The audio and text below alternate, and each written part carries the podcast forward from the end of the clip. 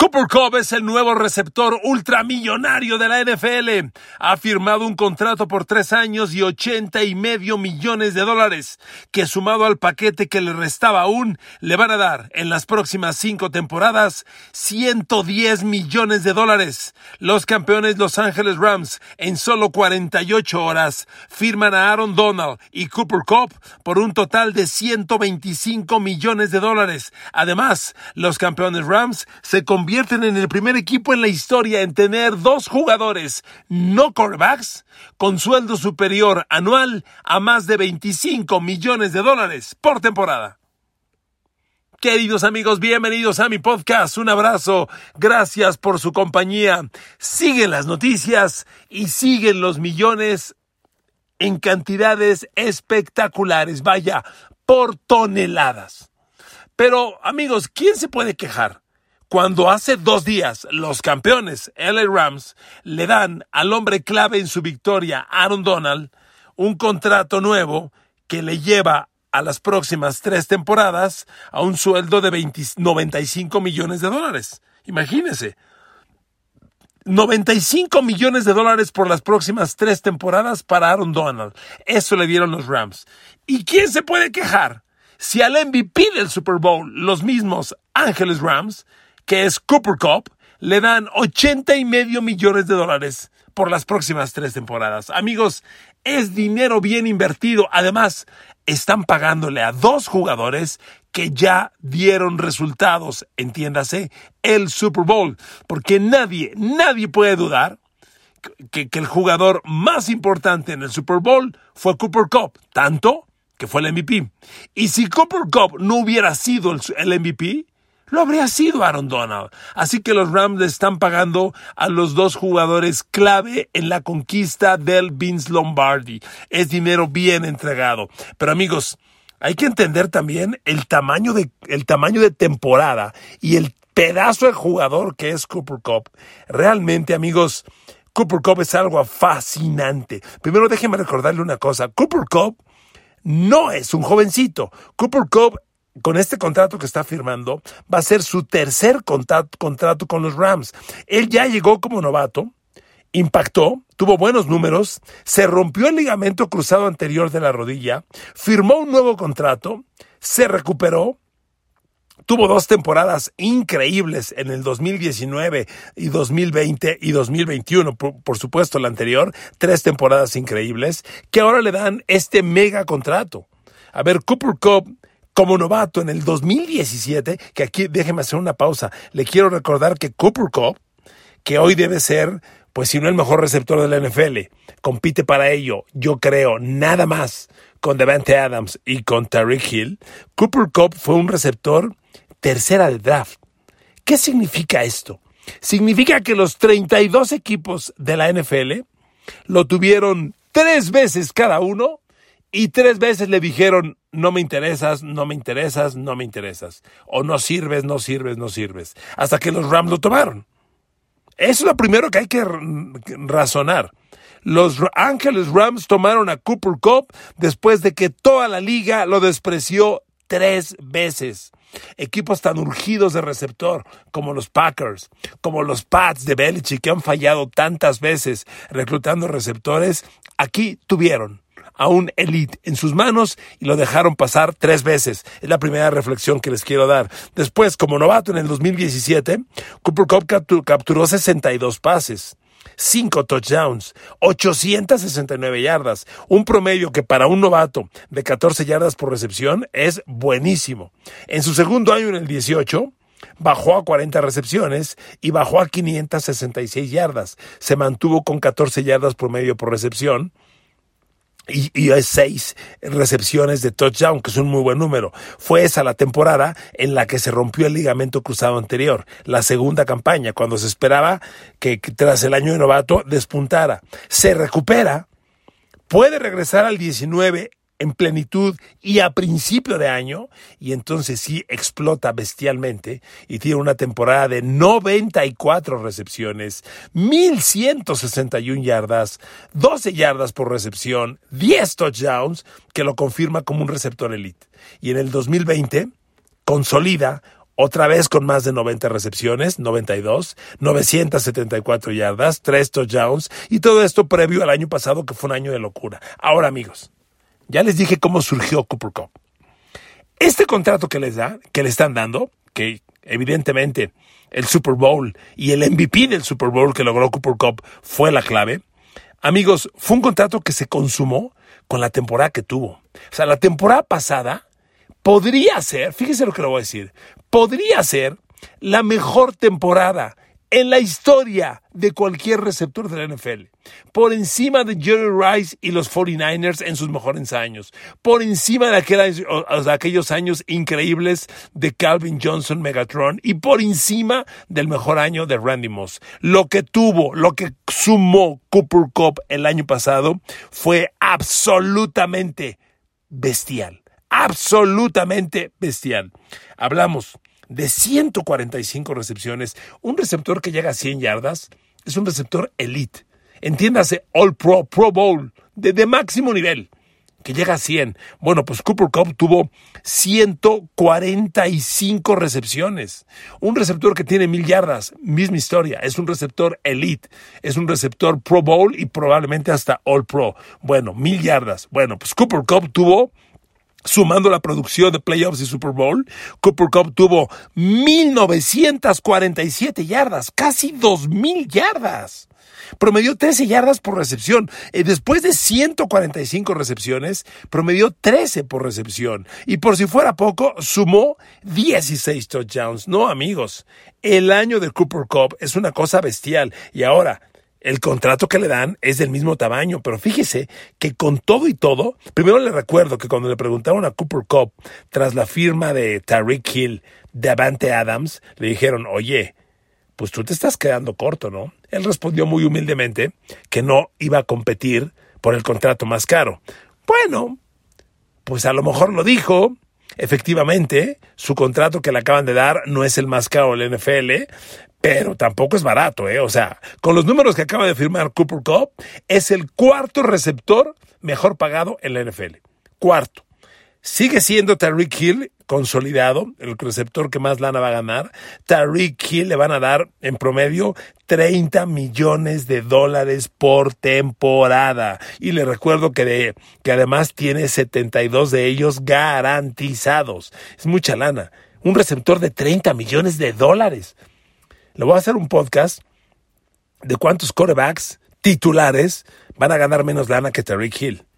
Yo nunca había visto, y, le hago ruido porque nunca en mi vida había visto esto. Bueno, Tariq Hill, el mejor pagado como receptor, 30 millones anuales. El segundo, Devante Adams, 28 millones 250 mil. Tercero, DeAndre Hopkins, es el único que está en el top 5 de los mejor pagados y no acaba de firmar contrato. De Andrew Hopkins viene firmado del año pasado. De Andrew Hopkins 27 millones 250 mil dólares anuales. Y con todo lo que le acaban de dar a Cooper Cup, el promedio por temporada va a ser de 26 millones 670 mil dólares. El cuarto receptor mejor pagando, dejando en el quinto lugar a AJ Brown de Filadelfia, que lo firmaron tras el cambio con Tennessee y que le van a dar 25 millones por temporada. Sexto se queda Stephen Diggs de los Bills con 26 millones anuales. Séptimo, fíjate fíjese quién, otro que no acaba de firmar, que se firmó antes. DJ Moore de Carolina. DJ Moore, 20 millones anuales. anuales. Octavo, Keenan Allen de los Chargers, 20 millones 30 mil dólares. Noveno, Amari Cooper de Cleveland ahora, 20 millones anuales.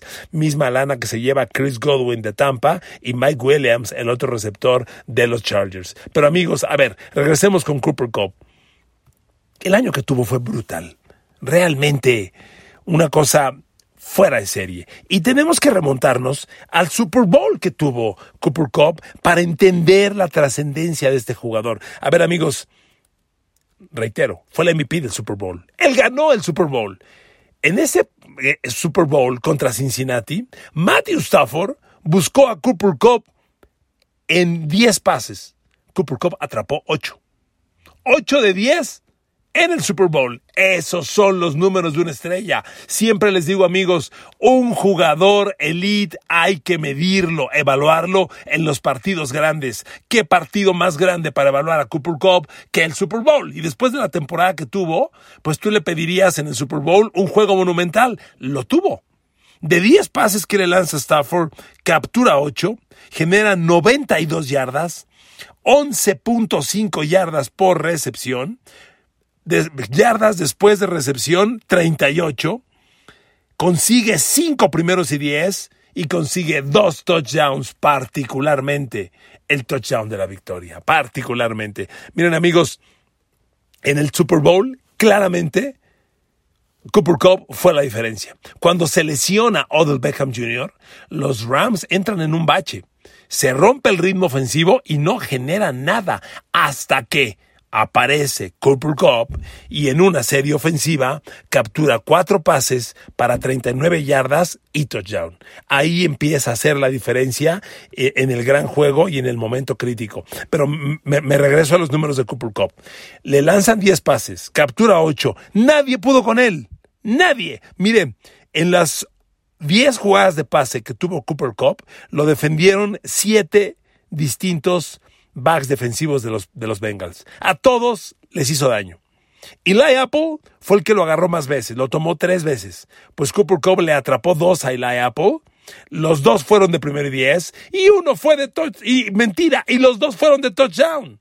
O sea, Eli Apple fue el que más tiempo tomó a Cooper Cup y es el que más daño le hizo a Cooper Cup de tres pases, dos completos, 12 yardas, dos touchdowns, dos primeros y diez. Ahí está la clave. Y la Apple no pudo poner, no pudo con él. Chidobe Uzi lo agarró dos veces, le completó uno Cooper Cup y fue de 20 yardas y fue de primero y diez. Lo tomó Trey Flowers una vez, pase completo, 9 yardas. Jesse Bates lo tomó una vez, pase completo, 13 yardas. Logan Wilson lo tomó una vez, pase completo, 8 yardas. Jermaine Pratt una vez, pase completo, 8 yardas. Bombell una vez, pase completo, 22 yardas. ¿Me permiten el francés? No mames. A todo mundo se las hizo, a todos, a todos. No hubo nadie lo frenara. Solo, como ya le decía, le lanzan 10 pases, captura 8. Solo tuvo dos pases incompletos. Uno sobre cobertura de Chido Uzi y el otro sobre cobertura de Eli Apple. Pero a Eli Apple, reitero, le hizo las dos recepciones de touchdown. Fue un partido perfecto, un partido ejemplar. Y miren amigos, y es que cuando, cuando evalúas a, a Cooper Cup, es un receptor que te hace daño por todos lados. En la temporada regular, estuve revisando sus números para este podcast y hay algo que me llama la atención de veras. De todos sus números, bueno, ya le dije que tuvo casi dos mil yardas en la temporada. Casi dos mil. Escúcheme lo que le estoy diciendo. Casi dos mil yardas. Tuvo cerca de 200 recepciones. O sea, son números estúpidamente grandes. Bueno, una cosa que me llama poderosamente la atención, viendo su mapa de recepciones en el campo, dividiendo el campo de manera horizontal, dividiéndolo en tres tercios, y obviamente a lo largo, pues de 0 a 10 yardas, de 10 a, de 10 a 20 y más de 20, pero dividiéndolo en tercios, Cooper Cup, en pases de más de 20 yardas, lo atrapa todo. En el centro o al tercio izquierdo en relación con el coreback. Del tercio derecho, en más de 20 yardas, no atrapa nada. Nada. Ojo, es un coreback derecho, Matthew Stafford. Los corebacks derechos, por lógica, tienden a lanzar más a su derecha y al centro, menos a la izquierda. Aquí es al revés. Cooper Cup captura más en el tercio izquierdo y en el tercio medio que en relación con el tercio derecho. Pero le repito, en pases de más de 20 yardas, por favor, escúcheme este dato. Pases de más de 20 yardas aire a Cooper Cup. Le lanzó Matthew Stafford 20 Cooper Cup capturó 14. Amigos, 14 de 20 en pases de más de 20 yardas es una barbaridad para Cooper Cup y para Matthew Stafford. Le recuerdo que esta estadística que le hemos platicado usted y yo varias veces, los corebacks en pases de más de 20 yardas aire rara vez completan más del 50%. Los mejores corebacks de la NFL andan en el, 40, en el 50, bajito del 50. Mire, le doy los datos. Les recuerdo, los mejores corebacks en pases de más de 20 yardas aire, aire, la temporada pasada. Líder Kyler Murray, 46, mentira, Justin Herbert, 48% en pases completos. Escúcheme, 48% de pases completos en pases de más de 20 yardas aire. Rara vez completan el, arriba del 50%. Eh, Matthew Stafford, 45%. Josh Allen, 44.8%.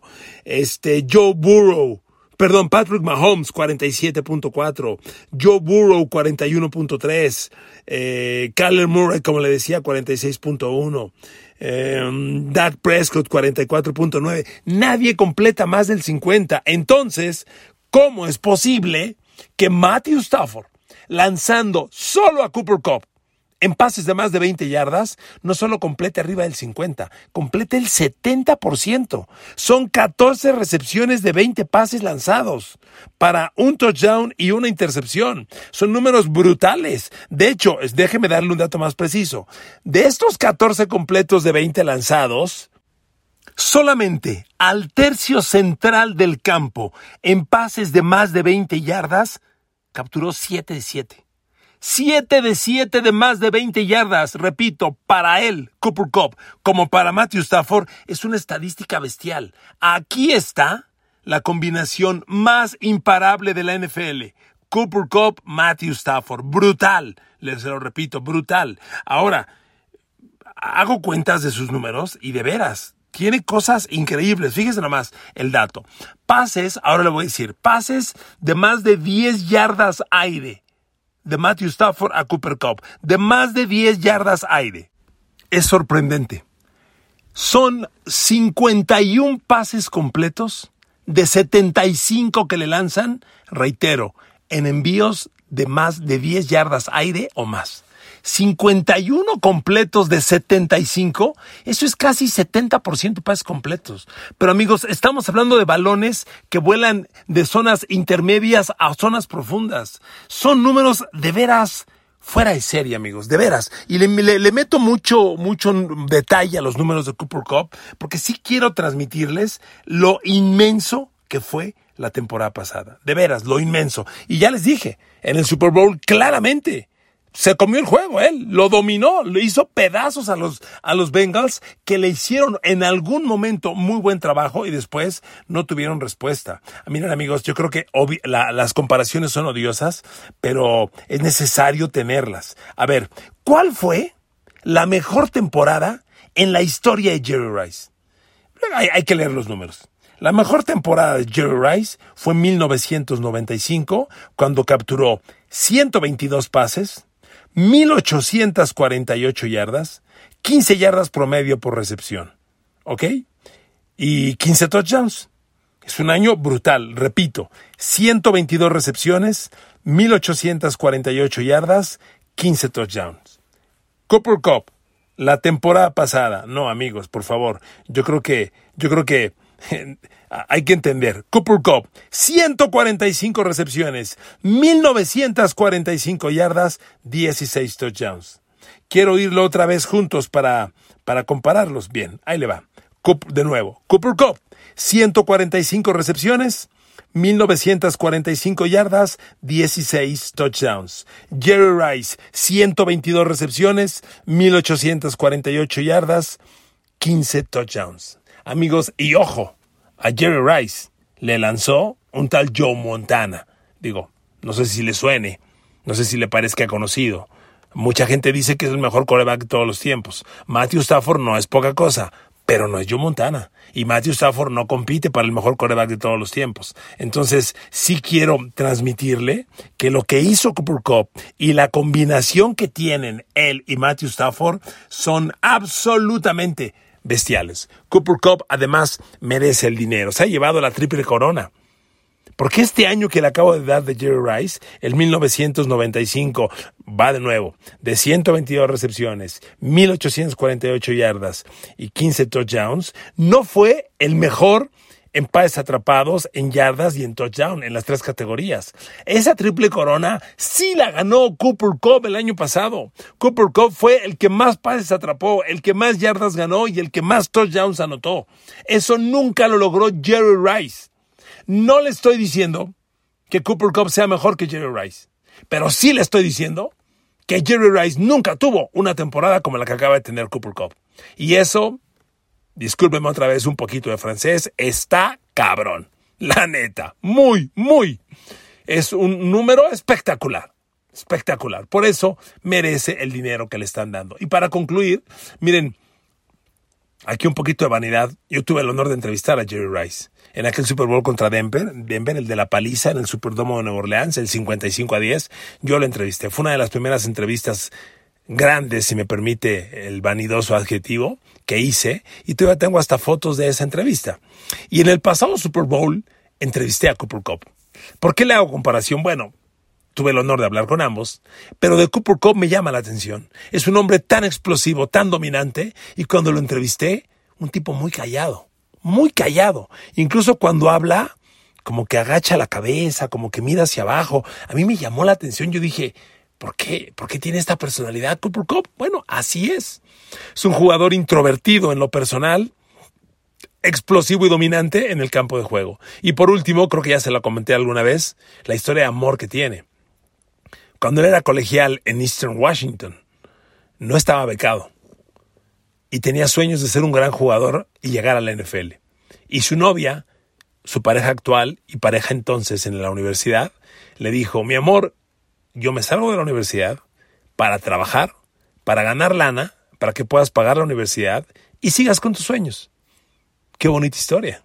La esposa arriesgó abandonar la universidad para que el novio se quedara estudiando y jugando e hiciera realidad el sueño. Hoy siguen siendo pareja, hoy el señor va a ganar 26 millones por año, y ya podrá pagarle a la señorita, a la señora, el regreso a la universidad. Pero qué bonita historia de amor, ¿no? La verdad, mis respetos. Fantástico año de Cooper Cup. Merece cada uno de los centavos que le van a pagar Los Ángeles Rams en los próximos años. Gracias por su atención. Les mando un abrazo, besos y abrazos a todas y a todos. Que Dios los bendiga. Nos escuchamos mañana.